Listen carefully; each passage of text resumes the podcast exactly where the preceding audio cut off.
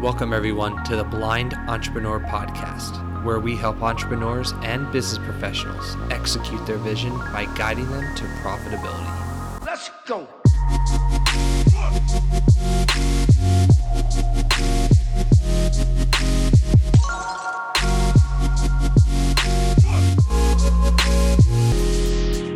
You're listening to episode 176, and today we have David Ralph.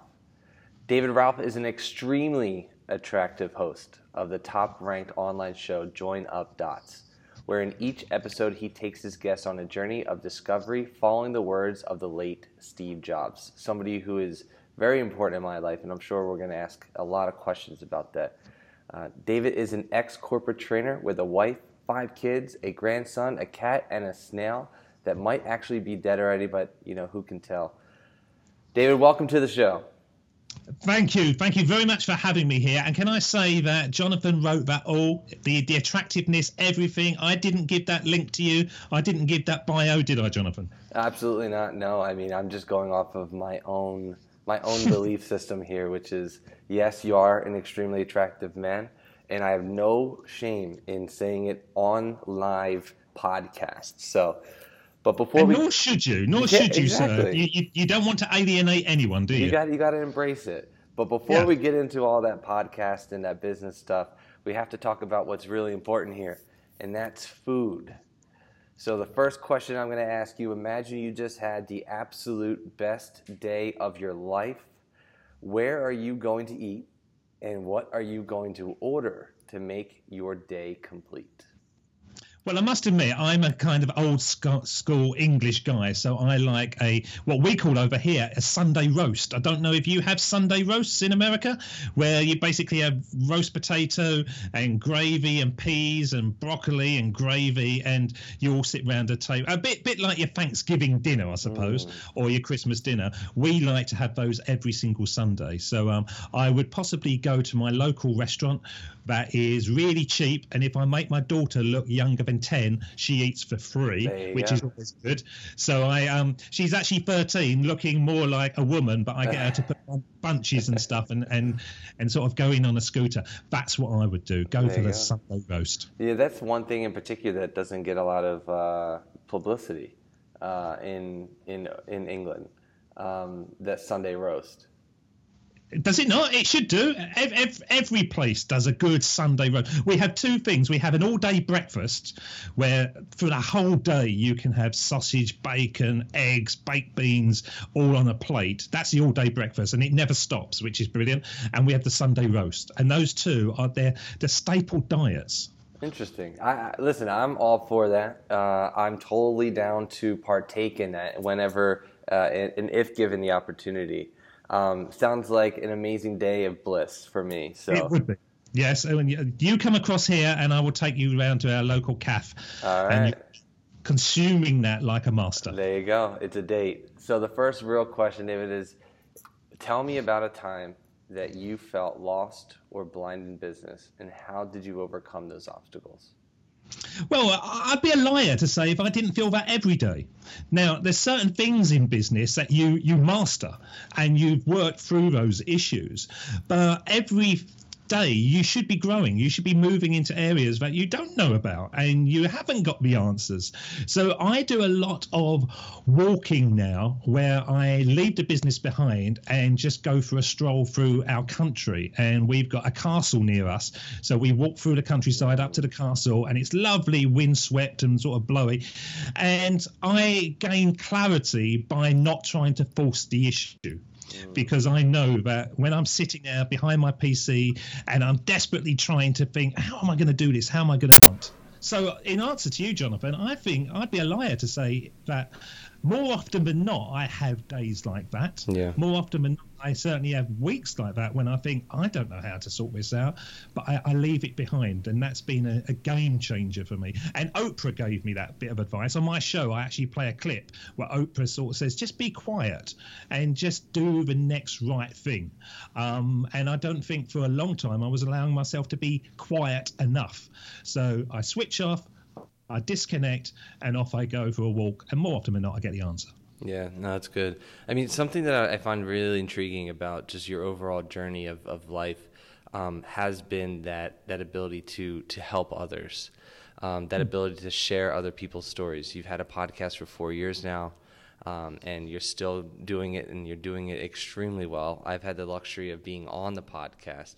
Um, that aspect of just constantly helping others, has that been able to help bring clarity uh, to your overall mission in life?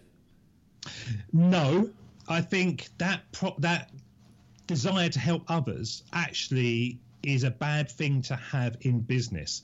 Now, mm. it leaves you at the beginning, it leaves you as somebody said to me, with the the cheaples or freeples, she called them, the cheaps or the free, and your desire to help people naturally takes you down a path where you're giving, giving, giving, giving, giving, mm. and not actually getting anything back. Now, we all would like to have a business that we provide huge value to people and people gain a lot from it, but ultimately we have to run households and families, and I found that a struggle at the beginning. I was literally working for free all the time time, and listeners would connect with me. Oh, could I just have half hour of your time? Can I have an hour of your time? And I'd be building platforms and stuff for them because I had that desire to help.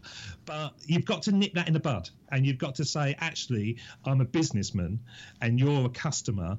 You need to pay me. So I think it was a it was a huge problem, and it's something that I still struggle with because at my heart, I want to help people and I want mm-hmm. them to do well for themselves.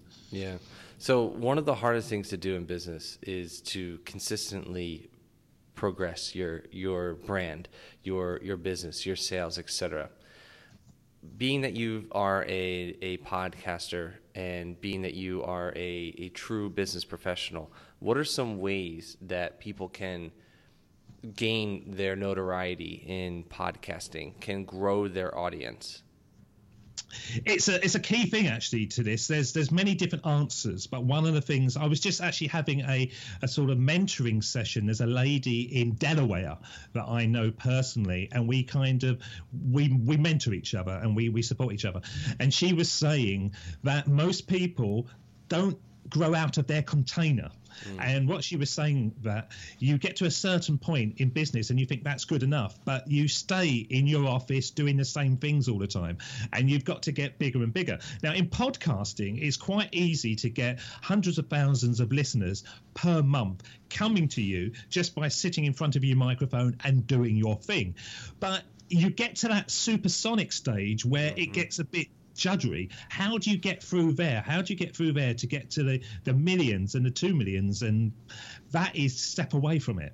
That is step away and get clarity and understanding and brand awareness. And you do that by connecting with the BBC, trying to get on the Tonight Show, and doing everything that has nothing to do with your day to day tasks, but it has everything to do with your skill behind it. So I have noticed a, a, big shift in my business where I've now got a book out. Um, I've got a new website being built at the moment, and it's taking me away from behind the microphone more to the outside world, networking, conferences, and all that kind of stuff. So I think that's how you grow a podcast. You start by doing the microphone thing, but then you get to a point where you actually have to say, enough of this, I've got to branch out, mm. and you mm. need to use your network, if that makes sense. No, it makes complete sense. Um, at what do you know what episode that you thought about this and it hit you and you're like, you know what, I need to start I need to start going through because I feel like a lot of a lot of podcasters they get to like 30 and then they mm. stop uh, because they don't see traction. You're yeah. at what number exactly? A thousand and twenty-two or something. Yeah, insane numbers. Uh, dedication, consistency, all proven. Um, I'm at 170. What did I say? 176. So I have a long ways to go. Do you remember the time, the period of when you were like, you know what? It's starting to get, get traction. And then the second thing would be now I need to turn it and monetize it. I did two clever things, I think, at the beginning. Number one, I decided I was going to be a podcaster. Mm. And it doesn't matter what you do, if you decide you're going to do it, then you've got to keep on doing it. You know, you don't have Messi saying, oh, I just play football whenever I fancy. Mm-hmm. He's got to do it all the time when he wants to, when he doesn't want to, because you've got to be professional. So at the very beginning, I remember seeing this guy, and I'd never heard of him in the United Kingdom, and his name's Dave Ramsey, and you probably know him quite well over in America.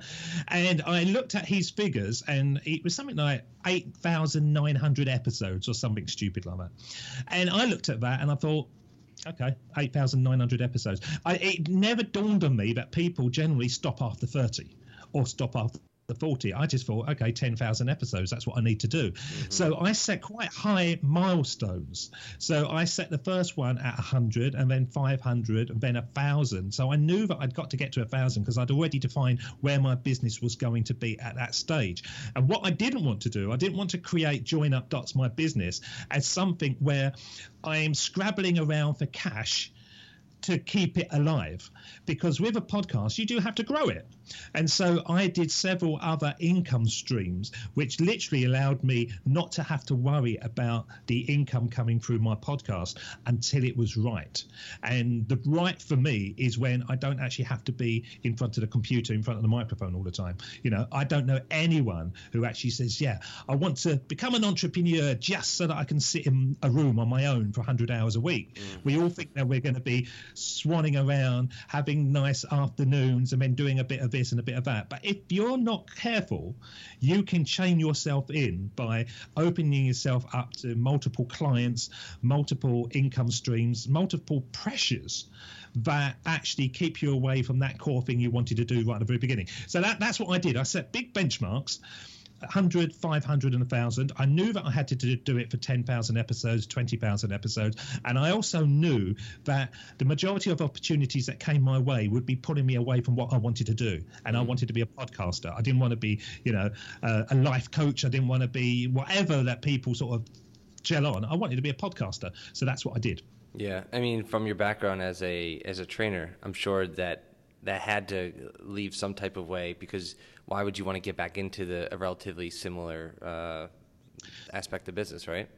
Yeah, it's it's funny. There's a lot. You know, my show is called Join Up Dots, and what that means is that you are put in a position where you've got all the skills to do something, and you can't actually see how you got there until you look back and you join up the dots. Now, I ran away from training for a long time because I used to be a trainer. I used to do that. So when I started becoming a podcaster, I thought to myself, last thing I want to do is that. I've done that. But actually, I realized later on that it actually wasn't too bad there were certain elements of it that was good and fun and enjoyable. Now, if you can take a profile and a brand awareness where somebody actually says, you know, to, for example, if you had Harrison Ford, for example, come to public speak, you're not going to pay him $100 you're going to pay him $100,000 because of his profile.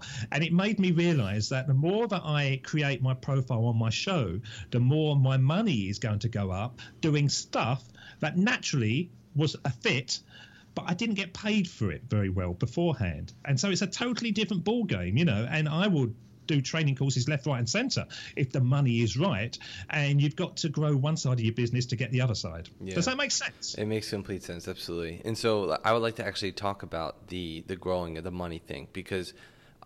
from what I see, the people of the Instagram, the Instagrammers of the world, the people that are constantly posting about using hashtags like hustle, um, work, you know, working their butts off nine to nine to four, three, four in the morning, whatever it may be.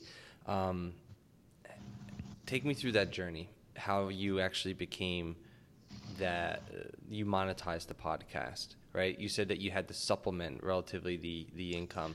Like, how were you able to take a person that's listening to this show and then bring them into your community? turn them into a customer, sell them whatever it is that you're trying to sell, and then maybe there's like some affiliate aspects of it as well. But I would love to hear just some things that have worked really well for you that you could share with others. I'm sure it's it's in your book too. Well, it is absolutely. But one one of the things that I didn't do, I didn't try to make money from the podcast. Mm. First of all, um, I looked at growing an audience first of all. So I wasn't ever pressured about not having the right email opt-ins, having the right lead magnets, because I didn't actually have anything to nail on the back of the podcast. Yeah. I just wanted to learn the skills of being a very good podcast host. And I benchmark myself against people like Howard Stern, for example. I think he's a legend. He, the, the, way he phrases a question and he gets the, the juicy stuff. Um, and so I did a lot of research and a lot of practice to, to become good at that. So the money part wasn't an issue. I didn't care about it. What I did do was build a holiday site um, called WhatsApp Florida Keys, which is 100% passive income.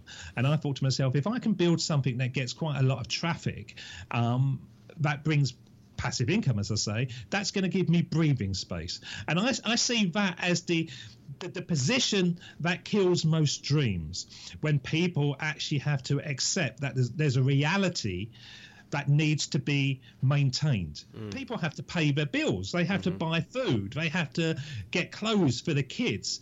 And I didn't want my dreams of creating something worthwhile to break down just because the fact that I was only doing this yep. route. Yep. Yep. So I did multiple routes, and some of them very lucrative, some of them aren't. Some of them go up, some of them go down seasonally. But overall, every bill that I had on a monthly basis was paid. Now, I'm not saying at that stage I was rich by any stretch of the imagination. We had to um, cut our cloth, and where we used to have like two or three holidays a year, we just have one nice holiday and things like that. But that's how I did it. So I didn't focus in on the um, listeners as money. But now it's a totally different ball game. And what we're doing in Join Up Dots is we are using the traffic that I've got to actually solve people's problems by taking those clients and positioning them with somebody across the world. It may not necessarily be me, who is an expert in that thing. Mm-hmm. and then we work an affiliate rate between them. So somebody might come along to me, they go through my um, courses, and they say, David, I've got an issue with this beforehand, I might have said, Well, I don't know anything about that. I can't do anything. Now I can say, I know Jonathan. Jonathan's the man for me. Let me refer him. So that's what we're doing. We're building into that. So once again, it's an, a way of me bringing money in, solving the problems for the listener, but not actually having to do the work myself because in the end, you're being pulled from pillar to post. I'm, I'm curious because I feel like there's a lot of trainers, there's a lot of marketers out there that are constantly saying things like, you need the perfect script, the perfect email sales funnel, the perfect opt-in forms. Do you believe in in that, and what is your approach to or that that side of marketing? Put it this way I don't use Twitter, I don't use Facebook, I don't use Instagram, I don't really use any social media at all. All mm-hmm. I do is know how to grow an audience exponentially on iTunes. And that means it comes back to me all the time. Yeah. Now, you can't take away the fact that ultimately business is human to human. And I think that is where the sales funnel should start. And that's why I think a podcast is so valuable. People are listening, they're getting a connection, they're they're finding an intimate relationship yep. with that podcast host before they actually come in. So my I had sales funnels built for me, and to be honest, they were too complicated. There was this magnet going there, there's onto an AWeber list, and it was I couldn't actually understand why all this stuff was happening and why I couldn't actually speak to these people.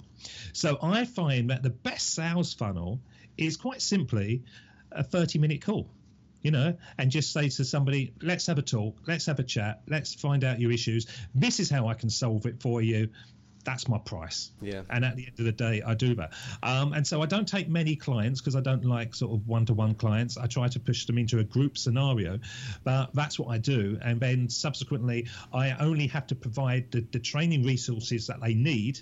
And then I do maybe one or two group meetings on Zoom, which is great. You can connect with people, and it's like the Brady Bunch. You've got all the faces all over the place, mm-hmm. and you can sort of like um, facilitate that. And it gives me the chance to do everything. So, with my whole business as it stands, Join Up Dots itself, the podcast, is just three days a month. I don't yeah. do any other podcasting, um, and I don't do anything unless there's a scalable element mm. other than that initial connection with the person. Yeah. And I think I think people shoot themselves in the foot. They try to get too clever. They try to think that they only have to sit on a beach with things whizzing off and going all automatic. And I was there. That, that's how I thought it was. But now I realise you can cut out all that and you can just have a conversation with people. And if they don't like it, they don't like it. But at the end of the day, you're solving their issue. Yeah, it, from what it seems like, you're going the the I would say relatively grassroots approach, where you are not worrying about the uh, the perfect side of marketing. You're building a genuine audience where the other person on the other end, the other person that's listening to your content, understands who you are and your values and your beliefs. Would you say that's Yeah. accurate? I think that's totally accurate. And I used to promote heavily, and I got to a point where I was getting about 25,000 listeners a day. And in podcasting sense, that's great. But it was killing me. Hmm. And I was having to get up and set up six tweets to go out and doing Facebook material and promotional images and all this kind of stuff. And I just thought, that's it's not fun. I can't do this anymore. And so I stopped and my audience went woof straight down and it made me realize at that point then that wasn't an audience that was just like interested clickers that was you know bots or whatever they are and so i went from that point i went really grassroots and i thought right okay i'm happy to go down to nothing and start working it up working it up and now i get about 150000 a month and in podcasting sense that's great um bear in mind I don't do any promotion. All I do is record a podcast and I put it out to the world. You know, um, but it, the, the people that are coming to the show actually are coming. You know, and that's it. Once you get that audience of real people, then emails, emails, emails, leads come through all the time, and you can't stop it. Yeah. I'm sure you get this question asked all the time, but I'm going to ask it anyways. Um, if there's somebody that, that you could have on your podcast that you haven't had yet, um, dead or alive, who would you like to have on that podcast episode? Who would you want to have on the podcast, and what question would you want to ask? Paul McCartney, without a doubt. And I don't know if you've seen the carpool karaoke. Oh, that was amazing. That Yeah, was so and cool. and it was so amazing for so many reasons. And I'm a great McCartney fan. I love the Beatles, and a lot of people say. Uh, my wife says, "Oh, he can't sing like he used to anymore." I go, "Well, he's 76," and she says, "You know, why doesn't he stop?" And on that carpool karaoke, I said, "Why would he stop? Look how happy he's making people." Yeah. You know, everyone who met him, everyone who got a photo, everyone that was in a secret gig and stuff, they were just made up. They couldn't believe it. And I think that it would be the question that I would ask him. I would say, when you stop making people really happy, would you then stop? Hmm. You know, I think that would be that that would be the question that I would really like to know because it must be wonderful, but also draining as well. Everywhere you go, you're the one, one of the most famous people in the world. But he was just so humble. Yeah. He was just so down to earth. He was just like somebody's dad. Yep. And I, I thought if that little clip, that 23 minute clip on the Late Late Show, mm-hmm. doesn't win a daytime Emmy or a nighttime Emmy or whatever, I think there's something wrong because I think it's it's human and it shows that everyone, no matter how famous they are, they start somewhere. Yeah. You know, and they keep on working. And you might get to the sexy point when they're on the Ed Sullivan show and the, you know, the Shea Stadium stuff. But he still spent hours sitting on the toilet playing his guitar. You know, with nothing other than passion and dreams. That would be that would be the person that I would look for. Yeah, I mean that uh, I do couldn't agree more with you. It humanized him. I think for the first time in a really long time, at least from what I've seen. I wouldn't say I'm the biggest Beatles fan by any stretch of the imagination, but I, I can say when I watched that, I was glued to the to the uh, to my phone, and I watched every minute of it, and I it, it was just cool. I remember I was watching it with my my girlfriend. I remember like this was a 22 minutes well spent. I think it was like 22 minutes long. Um, I so uh, David, what I would like to do now is shake the conversation up just a little bit. And uh, before I do, I did my own research. Even though you said that you aren't necessarily big on uh, on social media, um, I did my research and I found some Instagram posts that you have posted. And I just have My a couple daughter, of my daughter posted those actually. I, I hired my daughter. She's ten years old. I was I was getting her to create a business, and I paid her ten pounds a month, which was a lot at, for a ten year old. But yeah, so go for it. So this one in particular, I just want to know if this is you, because I just thought it was hilarious. But basically, that- it's a picture just to kind of uh, talk to the people who um, who are listening to this. It's a picture of somebody uh, butt naked pretty much, and they're about to skydive. And the caption says, "Not sure who has the best view or worst view." Yeah, no, that isn't me. But to be honest, that is something that I would quite like to do. I, I, I like that feeling of just, you know, shocking myself and I imagine that would be quite shocking to just sort of like be whizzing down. So I think if I ever did skydive, and I have no intention of it, because every plane that I've ever been on always lands, so I don't see why anybody wants to leap out. But I think I would have to do something like that. So that could be a photo of me in the future. There you go. I like that. I respect that. And my last question about your Instagram in particular is just this picture. Uh, and it's a picture of Steve Jobs holding, I believe, an iPhone four. It seems like. Um, I don't know if you knew this. I think I actually mentioned it on the show, but I used to work for Apple, and I worked for Apple uh, when Steve Jobs passed away, and I was in the store. I was uh, in in the uh, just talking to people, and the mood of that day was like unlike anything I've ever experienced. Like we all lost a true brother, a true friend, mm. a leader that day. And your podcast, Join Up Dots, is surrounded by this vision of of Steve Jobs. There's quotes that you that you eloquently post throughout the course of the conversation. What is it about Steve Jobs that has led you down this path of join up dots? That has led you down this path path of honoring his his uh, his life. So, what is it about Steve Jobs that has led you down to who you are today? Well, it's funny. I, I don't think I really honour his life as such. Yes, my show is called Join Up Dots, and it's based around a speech that Steve Jobs did back in 2005 when he stood up at Stanford University and he said, "I'm just going to tell you three short stories." And one of them was that he, you can't see how you get to somewhere until you look back and connect the dots. And a guy gave me that speech when I was in corporate land, and I was sitting at my desk, and he'd gone off to the dentist, and he came back. He said, "Have a read of this. This is really good." And I read it and it just touched me somehow. I thought, I understand totally what you're saying here. You, you don't have the answers, you don't know how it's going to pan out, but you're willing to keep going at it. And for some reason, that really hit home.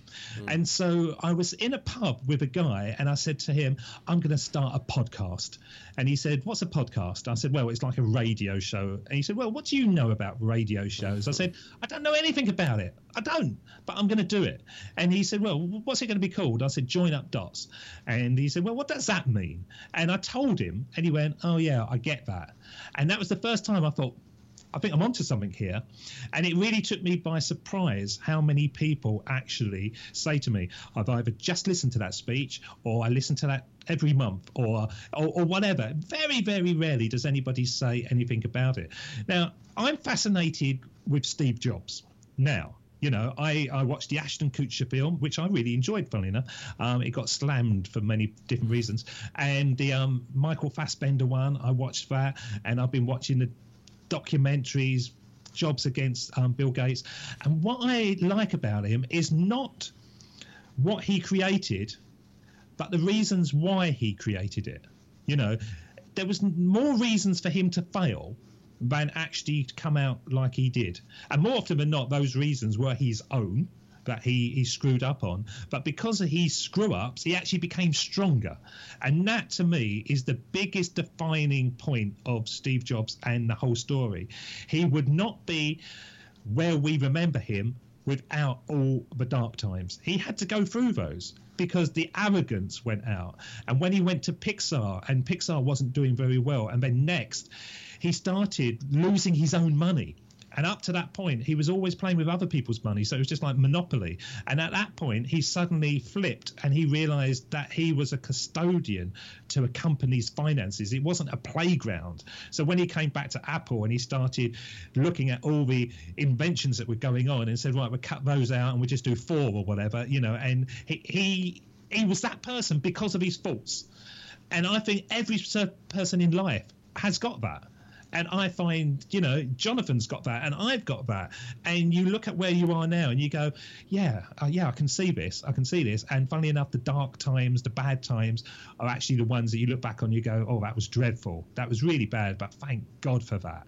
Yeah. So yeah, I, I don't I, I, don't go for his life, but I do go for that spirit. Mm-hmm. And if we can all tap into that spirit of let's make something happen, but let's make the best thing we can do happen, I think the world would be a lot better because I think a lot of people just start and finish. You know, yeah. podcasters, for example, 30 shows, you bought the microphone, you've set it all up, you know, and you do 30 shows and you give up on it. Why? It could become something amazing. See what can happen. Yeah, no, love that answer. And thank you so much for that, uh, for that honesty there. I have two final questions. The, the, the next one that I'm going to ask is a one that I'm just going to put you directly on the spot. I uh, hope you're ready, but I would love an absolute honest answer. Yeah. What is your dream?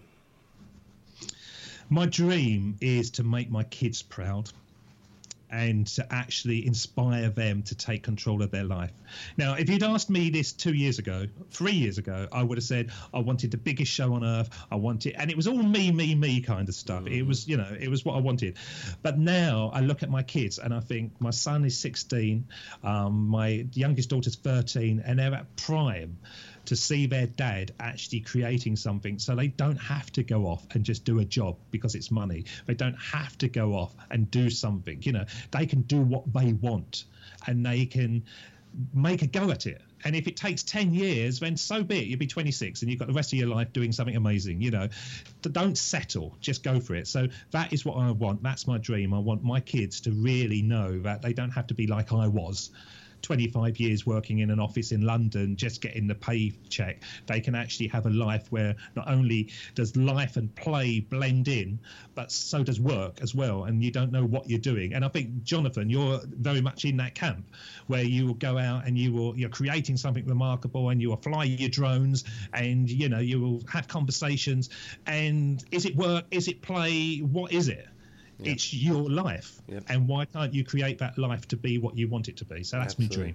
my dream. Beautiful. Love it. My final question.